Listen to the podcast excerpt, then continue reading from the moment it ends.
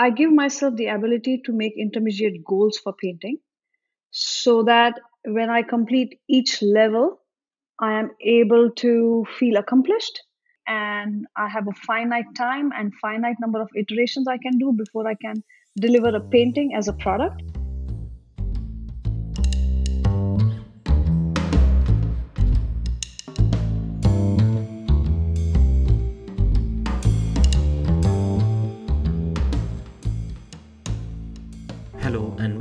To the Sneaky Artist Podcast. I'm your host, Nishant Jain. Today I'm speaking with an urban sketcher whose work I have admired for a long time. She makes amazing watercolors and draws and paints, not only on location but also out of her own garage studio. Uma works with both brush and stylus. Her brush strokes look effortless, and she conveys a lot of meaning without getting overwhelmed by details. She works as an engineer in Silicon Valley, so I wonder how she finds the time to paint so much. I'm really fascinated by people who choose to give their precious leisure time to such artistic pursuits. Join me in learning the role that art plays in her life and how Uma paints like an engineer.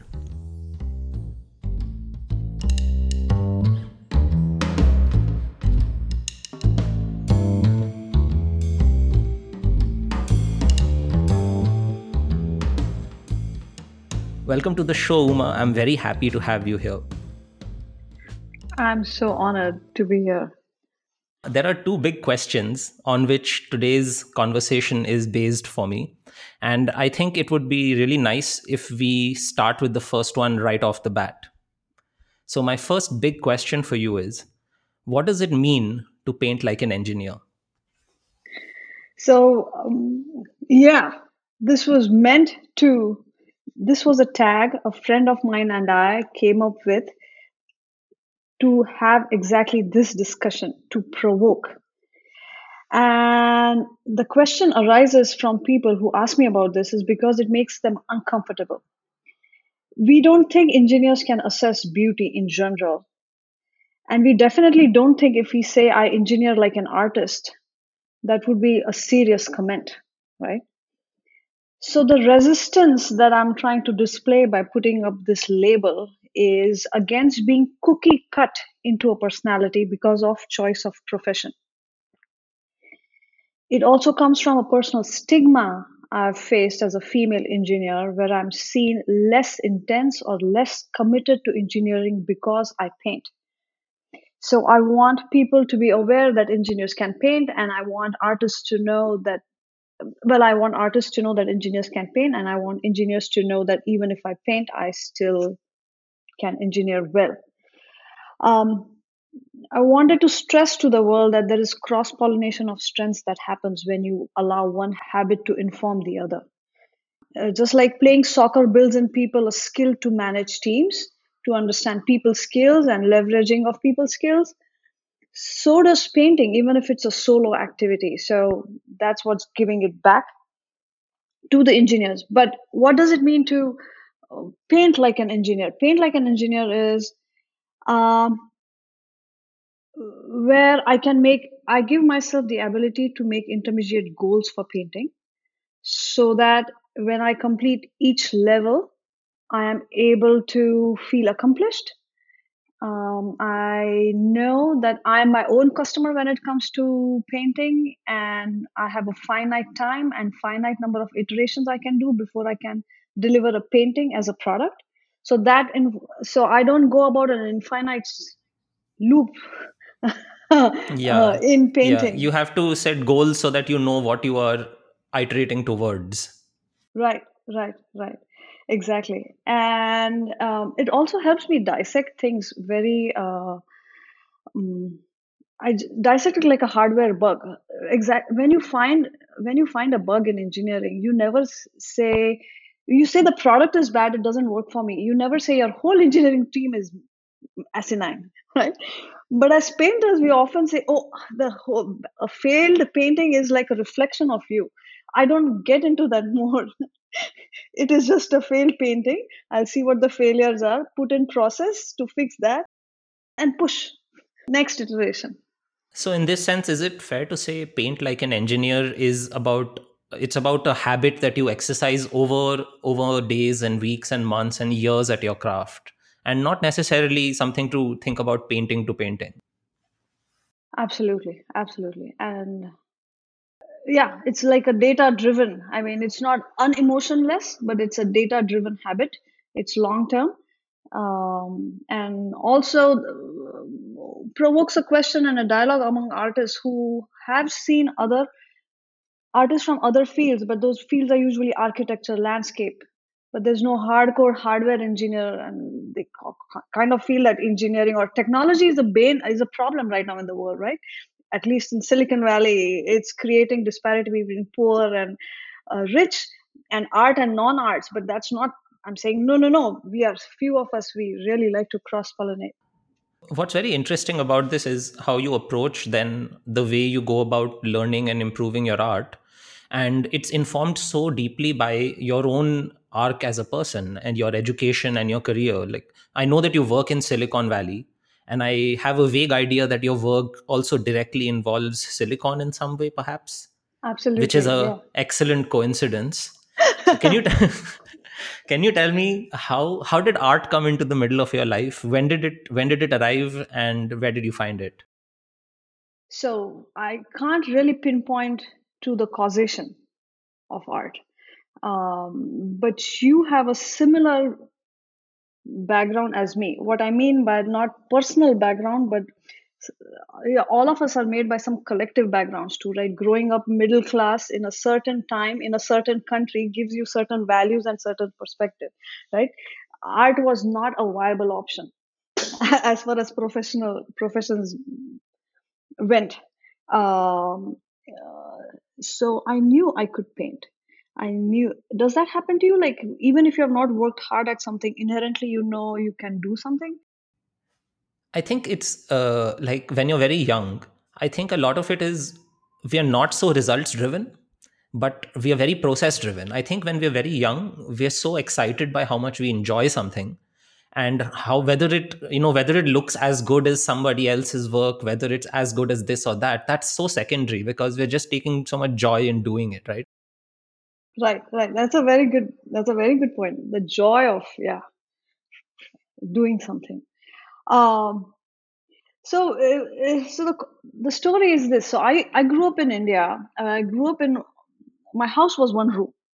Okay, so the living room, dining room, bedroom was one room, and um, I started going and painting out with commercial artists when I was 15, 16 years old. And these were professional students of commercial art actually. And they just took me in. And what i realized was they always painted outside because everybody came from small houses okay? Uh, and we used to paint in very busy roads in the middle of roads and parks. So to be in the middle of chaos but to be able to have a zen a calm inside your mind while you're painting I didn't realize at that time, but that was a superpower that I could protect my own space. So that is a drug, actually. That's a drug that you get that, oh my God, I have this superpower. There can be chaos everywhere, but I could be focusing on one thing and I'll be enjoying it. Uh, and as happened as it happened probably did it happen to you that you arted when you were a kid and then life says you have to get be an engineer or a doctor? And i love my engineering okay? But it meant complete sacrifice of the arts. Yeah ex- exactly. I think it's just i don't think it was very explicitly pushed on me in any way but i just absorbed it from my surroundings that this is the good things to do now. These are the things that you uh, stop paying attention to and then the whole becoming an engineer and how that is the responsible thing to do etc etc and also i was i've always been motivated by a lot of curiosity. And simply like i said before like just the joy of being able to do things. So i happened and maybe this is a little bit my curse as well as a blessing. I just happened to be naturally also good at science. And i happen to be good at my studies and i ha- uh, happen to be interested in those things like finding out things Absolutely, exactly. So I'm I'm the same way. I'm naturally inclined to science. I like mathematics. I like the beauty of it, and I'm good at my studies. So so you became an engineer. What kind of what kind of studies did you do? I'm actually an instrumentation engineer by profession uh, by undergrad, um, and that's because I imagine myself working in factories and designing big processes. Um, and then I came to Stanford to do. Stanford doesn't have instrumentation. USA doesn't have instrumentation, process and control. And I sat in on one circuits class, and I thought this is elegance. uh, went down that ra- rabbit hole after I finished my master's at Stanford, and uh, but that I mean I still love it. I think it's very elegant, and there is so much common between art and engineering: the elegance in solutions, the elegance in how we come up with beautiful things. I think it's uh, once you can speak, so to say, you can speak the language in, of mathematics. Then you start to be able to see that kind of beauty and elegance, as you said but if you don't then of course i mean you're just uh, it's just a foreign language. So you there's it becomes difficult to communicate to people who are not versed in it about what that elegance exactly feels like. You're absolutely right. There's something about aptitude. You could get all the degrees you wanted but if you if you're not inclined to enjoy it the way of communication and looking at it then it's going to be hard. In a way you've been doing urban sketching right from your teens because you were doing this in Pune. Right. And I stopped uh, when I started going to my engineering college and my master's. Uh, it was until 2009 I wasn't doing art as much. Uh, I had a two year old son, my oldest son, and I realized I.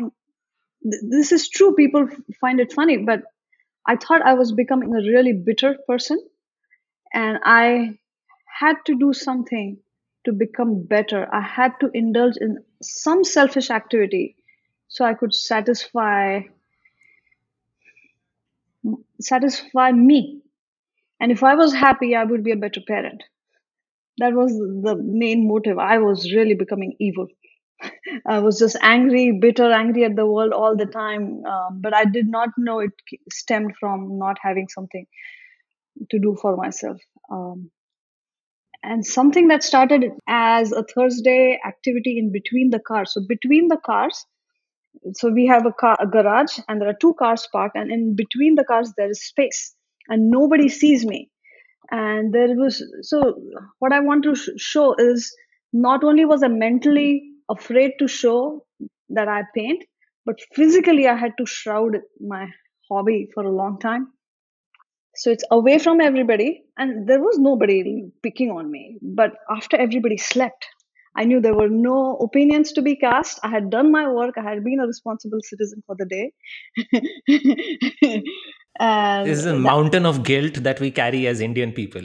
Yeah, yeah, yeah, exactly. And as a mother too, if I choose painting over fixing yet another organic meal for my child the next day and then I found Flickr, and Flickr became see as engineers, our entire community of friends are all engineers.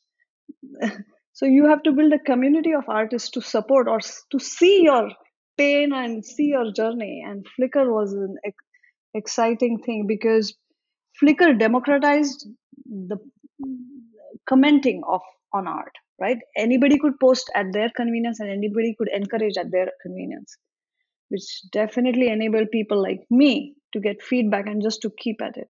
That's so interesting because you know when i was uh, when i started to draw again i started when i gave it up as a child and then i'm in my final year of engineering i started again in the form of making stick figure comics. Just because i had so much time and i had always loved small panel three panel four panel comics so i started doing that and again like the real reinforcement i got was when i started to share it online. I started to find these communities of people who do these kind of things. And just those online communities people you don't meet for years and years or maybe never you never meet them you just fall out of touch later even. But these people with whom you can share your writing and you and the days of the early internet you know when yes. everybody was so excited like i think there was a lot more sincerity because everything was so new and it was not yet so widely accessible. So if you found some blog which was about writing it would usually very earnestly be about writing. And the person would be very sincere and very dedicated to this thing because there's no money here right? There was no money in the internet back in the day. So if you're doing it you really really just want to do this.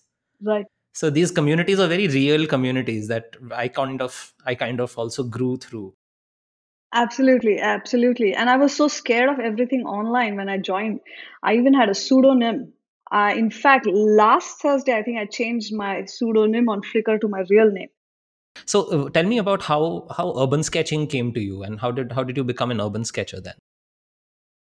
Right so both flickr and the the Flickr community, which made it okay to sketch anywhere, not just like pretty things, right? Just released. It gave you a license to do anything, um, anything that doesn't hurt people. And it also gave you uh, a community which enjoyed that. So you want that enjoyment and you want even if I say the joy of painting is in the creation, but right after I want to share it. I do want to share it and I want to be in an echo chamber, frankly. Sometimes I do want to be in an echo chamber. Um, so that was great. Also, urban sketching came out of necessity because uh, that was my getaway from the family. I needed to go. uh, but it also started in India, right? So when I started it, this doing it as a teen, it was not called urban sketching. There was a um, cultural group in India called Sanskar Bharati, uh, which I was a part of. And they actually force, not force, but they encouraged me to have um, classes for young children. So I started teaching young children back in the day. I'd actually forgotten this until I started thinking about it uh, when I was thinking about the questions you raised.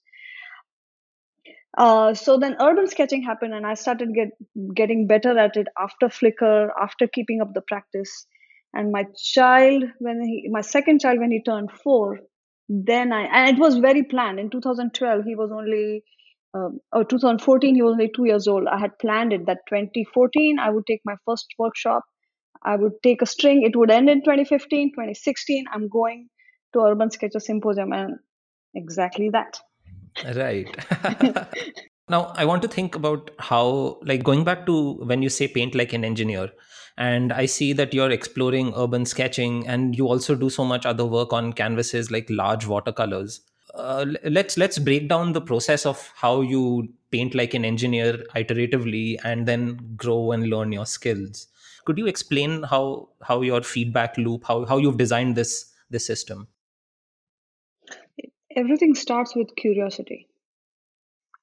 Everything has to feed that demon inside you I call it a demon, but I really don't mean it in an ill fashion. All I meant to say it's it's a burning desire that you would rather be doing. You rather be, if okay, if you rather be caught dead doing that thing, that's your demon. So curiosity and ability to be to be inspired. So sometimes I will see something and I know I want to capture it. And when I say see something, I've been seeing since 2013 I've been logging my reference pictures, which I cannot paint even now because I don't have the skills. But I'm working to get to it. Um, and I realize, so I, I, I, I'm ambitious in that. And I say, I want to paint X. And I realize, do I have the skills to paint X? I do not have skills to paint X. okay, so then break it down. What all do I not have? So it's it's just like breaking down specifications of a product to microarchitecture. If it is a five foot by a five foot painting have i even painted 2.5 by 2.5 okay do i have the brushes? So there is equipment there is skill there is stamina. So i actually make a plan of achieving those things piecemeal. Uh, i'm looking at your this the house of cards analogy that you've used to illustrate the cycle of practice. And what i see is that we build through through practicing the same kinds of things or approaching challenges in the same way we kind of improve our skills at solving certain problems. Whether we know how to hold a brush let's say whether we know how it what it does when we do a certain thing let's say and then you have this interesting step which which is a which is not a actual physical technical practice but what you call as a mental practice which is to connect the dots in your head and connecting skills to each other. What what do you mean by this? Let me ask you, let me answer with a question. Have you picked up a new medium in the last one year? Um, no, no, probably not. Okay, let me ask in the other way. When you picked a different medium, did you start at base zero or did you start at base 10, level 10 directly? And let's say there are 100 levels to go. Right. I, I think so. What ha- one big change I made was when I moved from digital. I actually moved from digital to getting more uh, with traditional work. So for me, the iPad came almost much before the fountain pens. And what happened was then that I don't think I start. It would be fair to say that I started at zero, but the some of the things that I learned from working with the iPad helped me to approach the traditional media with more confidence. Absolutely, absolutely. Um, so the translation is sometimes just technical. For example, on an iPad, if you are putting things on layers on for on lower layers so that the thing appears farther away, with your ink nib, it just maybe if ink you cannot change the value of your line, it probably translates to the width of your line. Things that far away are done with the backside of your nib or the side, right? This you did not have to learn through trial and error. Right. This gem of information that was in the back of your head that things far away need to be emphasized less. That's the connection. Uh, okay. The concept remains the same. So I have picked up oil and I, though, I don't feel hindered at all. I feel, yeah, throw me an, oil. I'm used to watercolors, but I understand the concept of painting. I understand the concept of harmony. I understand the concept of composition. So you've you've spoken to like you've taught so much and you've taught a lot of urban sketching, you've taught a lot of painting to people. Do you find this kind of building this kind of feedback loop? Is it is it common or do you think people are people struggle with this idea of repeating uh, repeating things or building upon skills over time? I think people in a community are more used to having this feedback loop.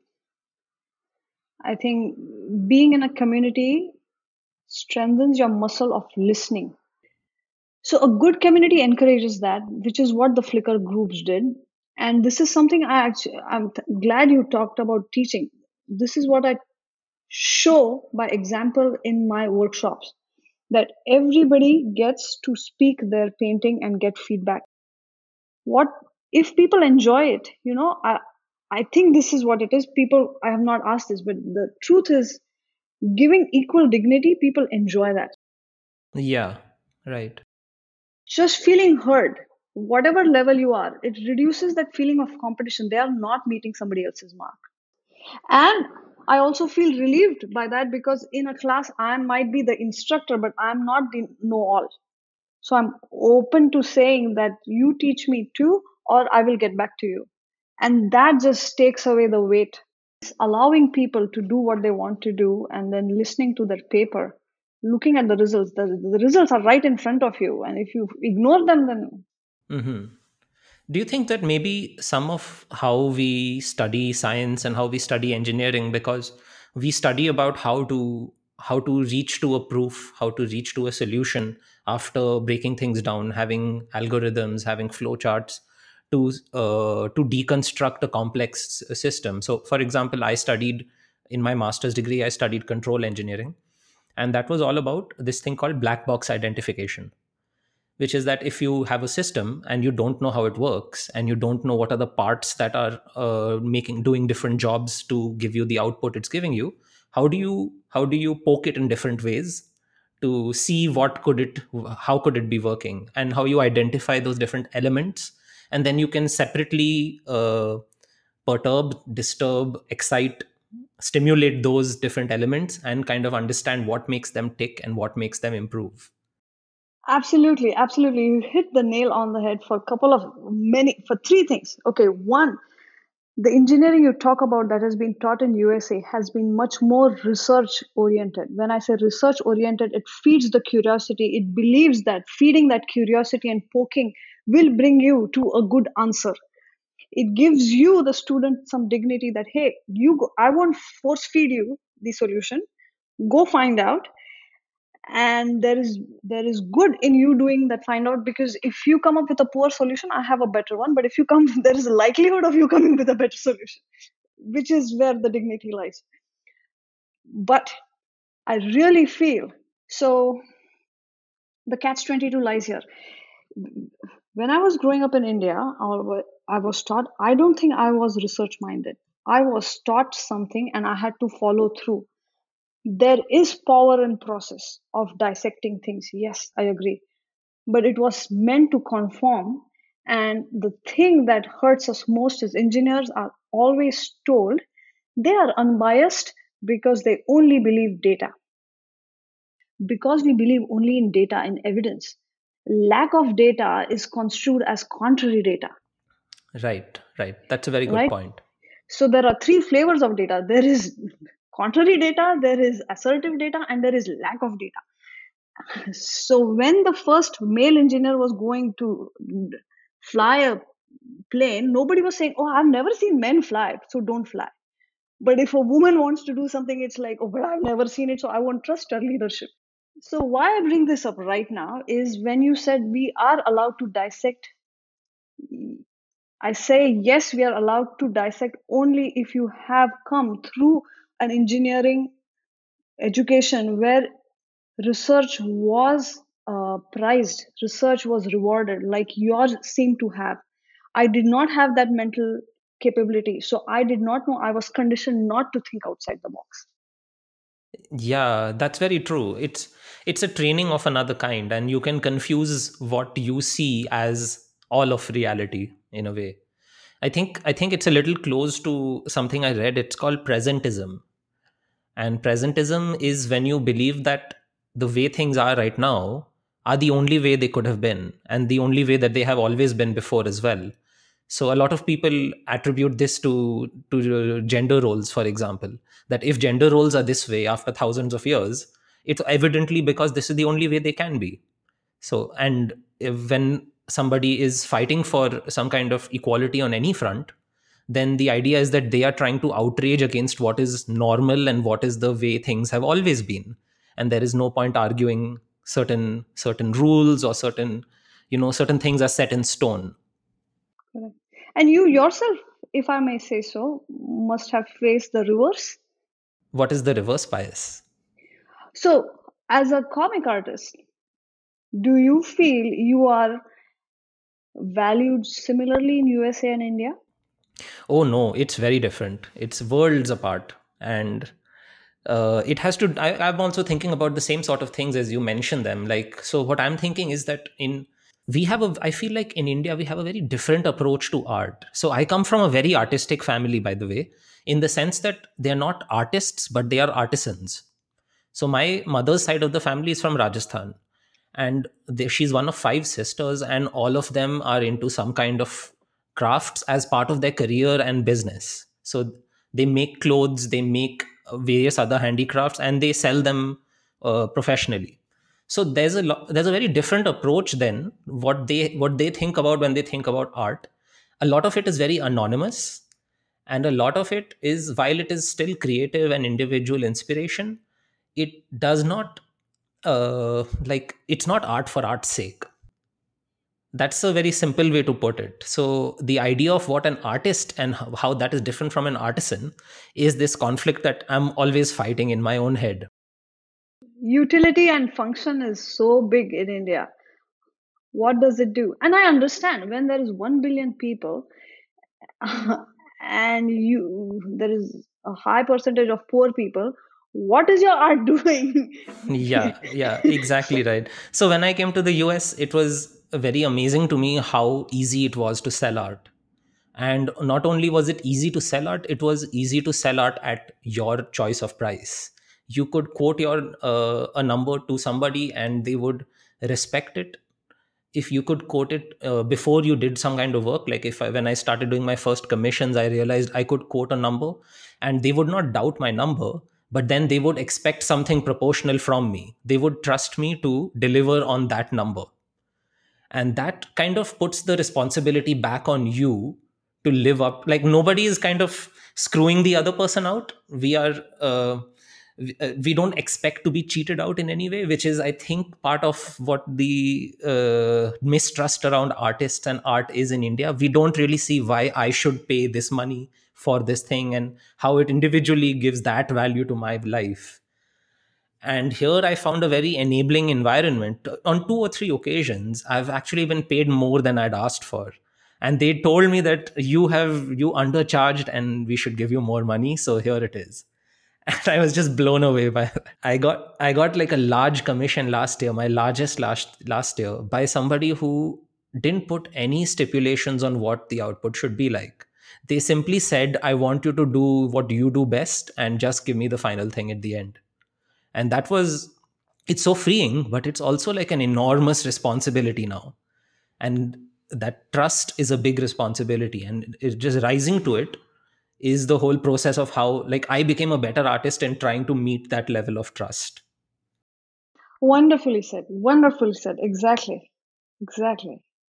The onus was on you to meet your own mark. Absolutely. Oh very well said. And very nice. Thank you for sharing that Uh, sure. I, I kind of got it first in my life through engineering. When i went for my master's degree i was in the netherlands and i was at the tu delft.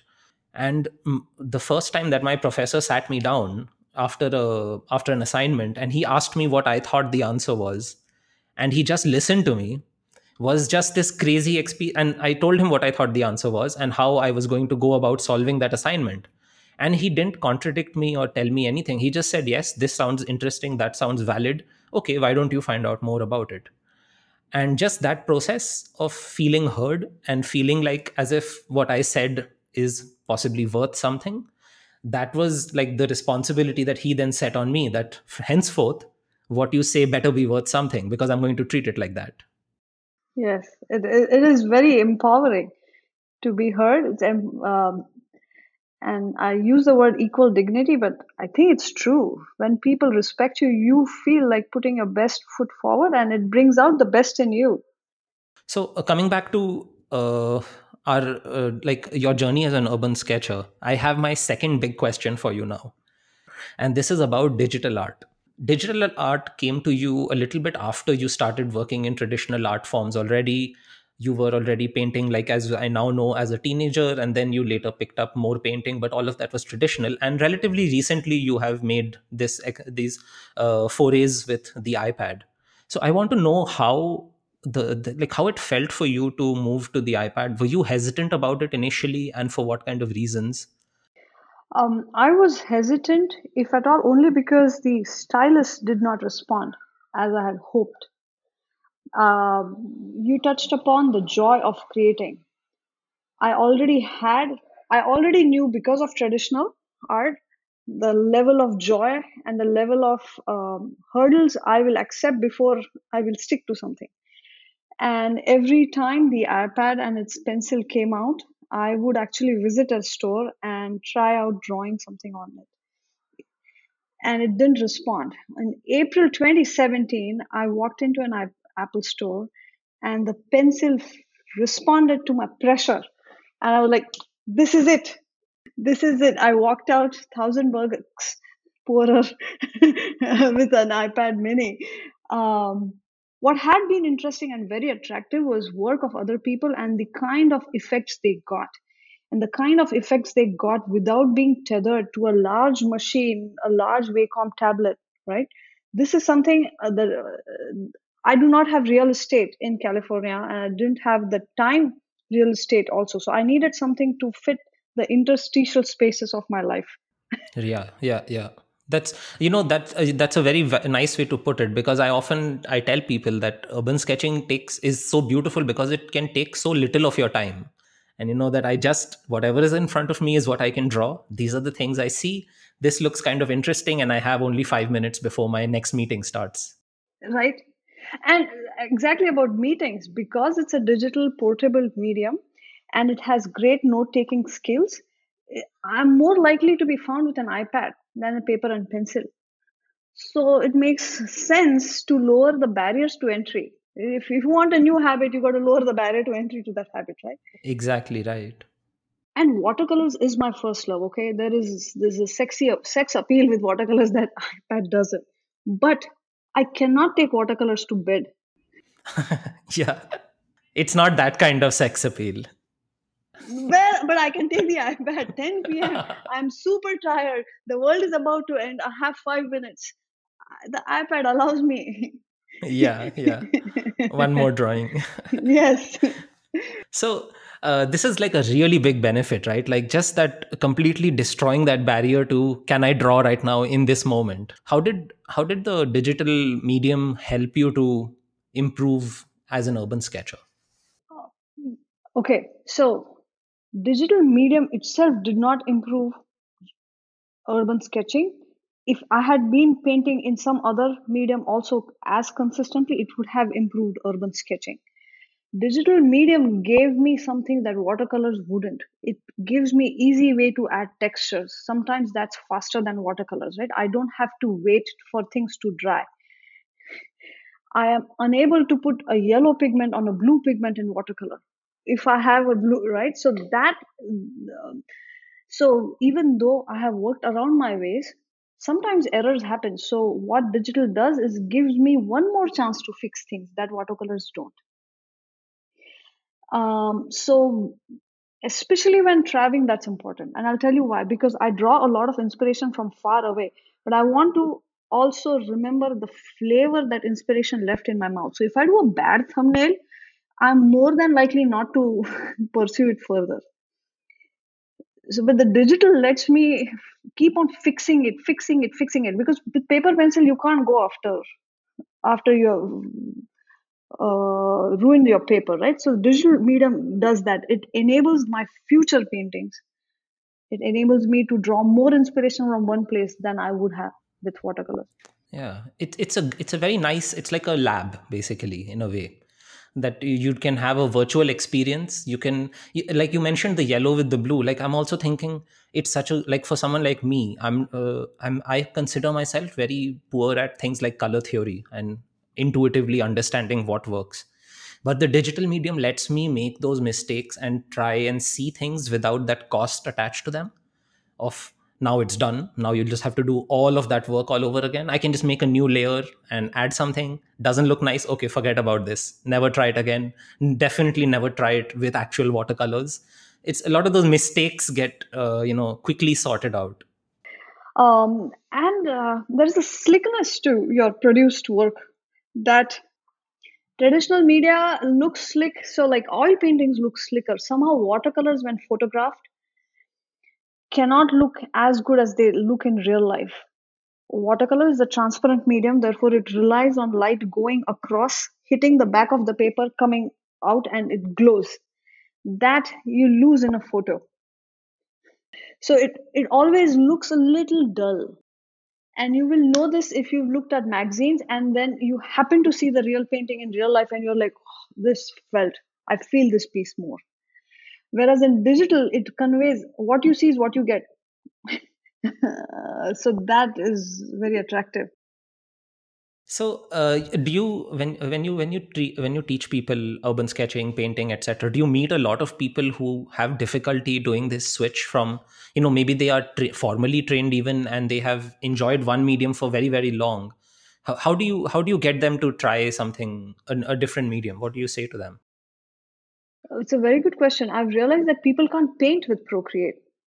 They feel they have to draw and somehow be very conformed and regular like painting is impossible.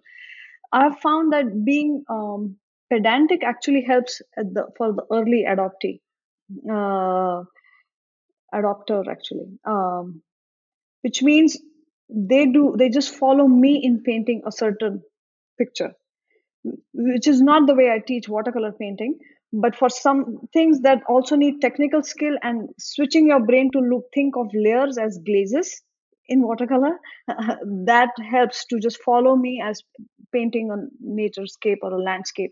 And it really helps to have a landscape because then they can think they can take the ipad outside to do plein air. And where one other thing it helps is somebody has already done a painting i can quickly take a picture and edit it for them to prove to them not prove but to show exactly what i'm saying graphically. Because words are something and then interpretation of the words by the listener is another la- layer right? So i take that away by just showing them what exactly i meant. Uh-huh. Do you, do you also use the time lapse videos in in how you you know the the the ones that show you the brushwork over time? Do you use them in any way in communicating uh, actually that's a good uh, good point. No i have not used that to communicate for my watercolor class. No i have not. And i you put up these videos just for fun. What do you use them for? Right. Well firstly what i've found is that for people that i do commissions for it's very entertaining for them to see this. It doesn't cost me anything to make it. It's just i just have to output it and they enjoy it and they feel closer to the work and it adds value to the work that i'm doing for them. This is another offering that i have for them. Uh, secondly though um, i've been following some people on instagram who talk about uh, how they they uh, look at the time lapse video and what they do is uh, periodically in a very long complex work. So something that takes 6 7 hours at different points of time they will watch the time lapse video themselves just to kind of see what decisions they're taking so i'm thinking because when you're working in a traditional medium so suppose i'm working with ink and watercolor the way that i will start things and the way that i will proceed until the end is very is a very standard step by step process. I will usually not do ink before the watercolor. The watercolor will come first on the paper. Maybe i'll put some pencil lines. And after that only we'll do the ink. So a lot of those decisions are uh, that that that uh, that process is fixed but when i'm doing watercolors uh, when i'm doing digital work i'm con- i'm confronted with so many choices and so many possible looks that are right there. You know click of a button i can change the look again that i'm i'm going back and forth a lot more. And i'm going back to my line work and i'm deciding i don't want to work with my line work anymore. I want to work first with colors then i want to bring in lines and reverse and then all these decisions keep coming in. So that that makes it very interesting but also when when you see it in the video it teaches you kind of your your decision making steps. And i want to I, so one of my questions actually to you was going to be if you've ever thought about this do you think that your uh, algorithm that you follow is different for traditional work versus digital work? I might draw differently. I might i paint very similarly uh, digitally.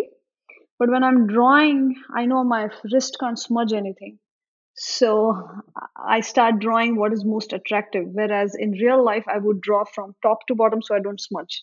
Uh-huh. so, you there's one more thing you've I, I think i saw you do recently which was very interesting to me is you were drawing without uh, zooming in at any point. Do you usually uh, otherwise zoom at all into the page or is this something you normally do this way? No i don't. I normally don't you normally do not zoom into the paper at all no, that's no. that's really fascinating i should i should say because I think that's one of the most big things that I do with my iPad. And now I find myself sometimes when I'm switching media too quickly, I find myself doing the pinch zoom thing on actual paper also. And then I wonder why it's not working. And then it hits me. I've done that, but just because I'm used to looking at Instagram feed and then looking, uh-huh. I'll be uh-huh. doing it on my laptop and it's like not working. Hey, this is not nothing to do with what we're saying right now, but I felt this need to disclaim something about uh, Indian education. And the reason uh, I felt that is it's it's not all bad, right? The stifling and all. It comes from the fact that there were such less jobs and a large population that the intent of the stifling, the intent of cookie cutting, intent of people becoming engineers and lawyers was uh, the intent of parents wanting their children to do that was because they wanted them secure, more secure than they thought they were. Uh, so the intent was good, but when the intent got lapped up to the point where they wouldn't think for themselves and they they saw that the children weren't enjoying, that's where the stifling started happening. Yeah, yeah, yeah. That's that's very true. And also where they made their choices of spending money. If your and my houses were spending money, like how many of us have real art. We we only buy imitation art growing up right? So we didn't prioritize that. So we can't expect our children to become artists and get paid. It i mean it's it's much higher on the hierarchy of needs for a society. And i always feel like the fact that i can consider art as a profession is the luxury of my generation, which simply didn't exist for such a broader, vast, broader swath of society before. But only uh, since the 90s and perhaps the since the 80s, 90s, 2000s, that prosperity has increased generally so much more that people of my generation can afford to think about such things. I completely agree, man. I completely agree. But I cannot believe none of our family members ever felt that we should buy this painting because looking at it will give me joy every day. There was a time, I'm sure, all of these people, poor or not, spe- overspent on a sari that was worn twice in 10 years. What joy was that giving you? like so i sell so much art now and i have this conflict in my head all the time about selling in india versus selling in the us and to some extent i just wonder if it's maybe incumbent upon artists to pitch their products better like if people in india don't buy individual art to hang in their homes it's not that it's not as simple as they should and they are not doing it it's also about what is the relationship they have with art as a culture and as a society. And we have a lot more art and abstract art in all kinds of facets of our lives. Like right from the kind of bed sheets we used to have growing up they would be uh, vivid patterns and things and carpets and you know so the relationship we have with art is very different from this notion of having an individual artist make you some art so when when i talk to when i try to pitch to people in india or i'm i'm even doing some work for people in india i kind of rethink what is they what is it that why would that person want art from me? Why would that because i'm also like that. Like i am also from the part of the world that my mother is from and i'm also of the same mindset that why would i pay so much for art it's it's there in my head. Even though i'm the person making this art i wonder why who would who would pay me for this? Why are they paying me money for doing this? So it's just about understanding that relationship and then trying to find how where does art fit into this? Maybe it's not going to be on their walls. Maybe that's not what they care about. Maybe it's going to be in some other way in their life and that is something they would care about. Totally. And not just to beat up in india but if i look at my engineer friends i was thinking how many engineer friends pay for original art or does the payment go tops at does it max out at an ikea print? Right right. So uh, the the responsibility definitely rests on us to educate because i think enjoying art people aren't educated about how to enjoy art. What do you see when you look at a piece although you will see that people in india do enjoy art when it speaks to them more directly. Like i find a lot of art in the cartoons and the comics that are made in india. And we have this tradition of political cartooning and things. So i feel like people do appreciate and understand art. It's just maybe that there is a difference in the eastern and the western understanding and appreciation. And when we look at art maybe we are ourselves victims that we kind of went through the western uh, approach to it and thinking of paintings that people buy and commission and then you sign your name there's so much art in india but nobody's name is signed at the bottom of it it's just a very entirely different idea that the name of the artist and the individual artist is less relevant and that's what I kind of think of as the artist versus the artisan approach. The artisan will always remain nameless. So uh, I have an ending question, which is a question that I ask all my guests. And uh, this is what it is Can you tell me one good reason why somebody who is not an artist should pursue urban sketching in some capacity?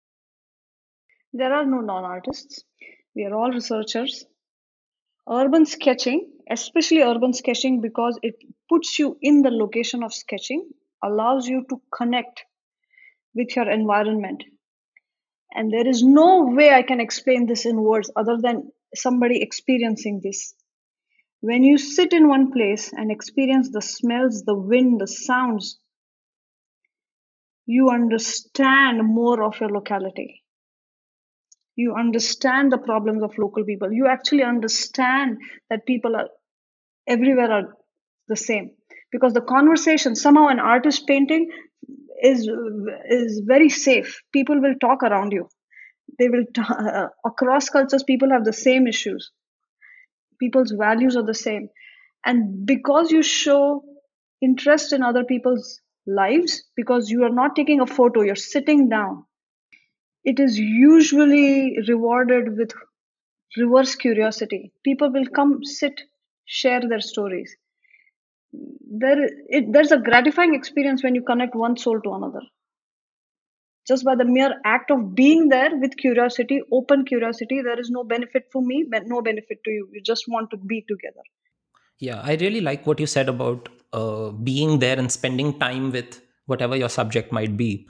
I, I'm often hesitant to to take photographs when I go to places because like i mean taking photographs as as an art form quote unquote like it as a photog as a person taking a photograph you spend maybe a, f- a few seconds at most with your subject and then you move on to the next photograph especially now that the cost of taking a photo- photograph is so little. You can delete and store multiple multiple pictures so easily. You can add filters to improve them in so many different ways. So as an artist you spend a lot more conscious time with your subject.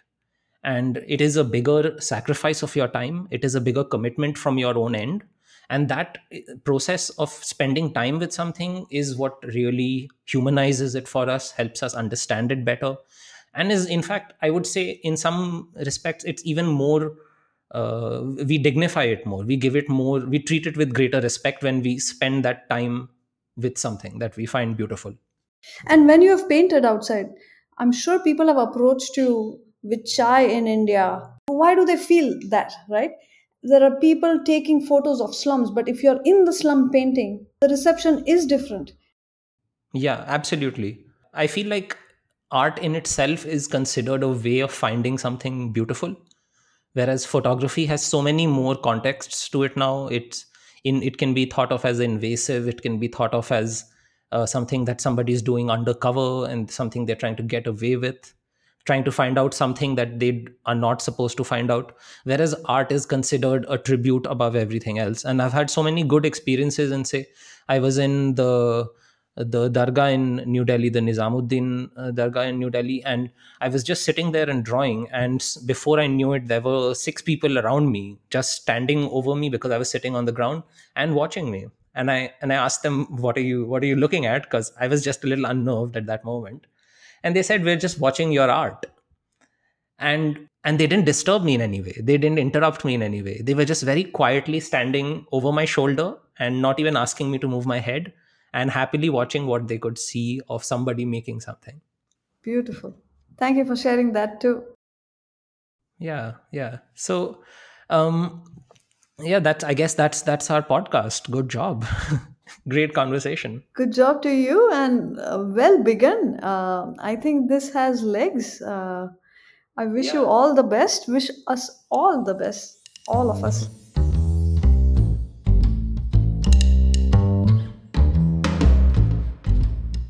Thank you for joining me in this conversation with Uma. I learned a lot of great things. But one thing that stood out for me was the unique way with which Uma uses the iPad and the Procreate app.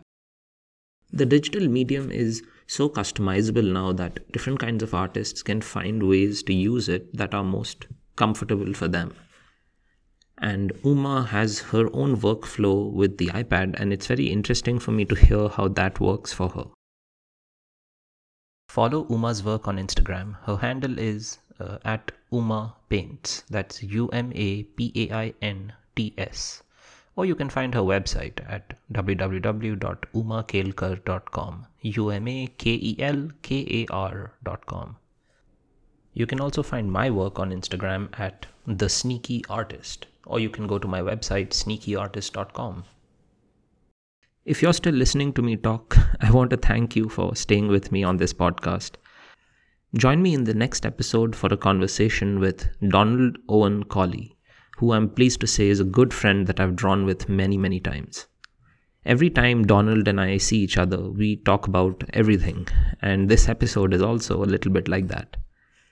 I want to ask him about the ways in which he finds character and beauty in his urban surroundings, while not shying away from the ugly aspects of our world.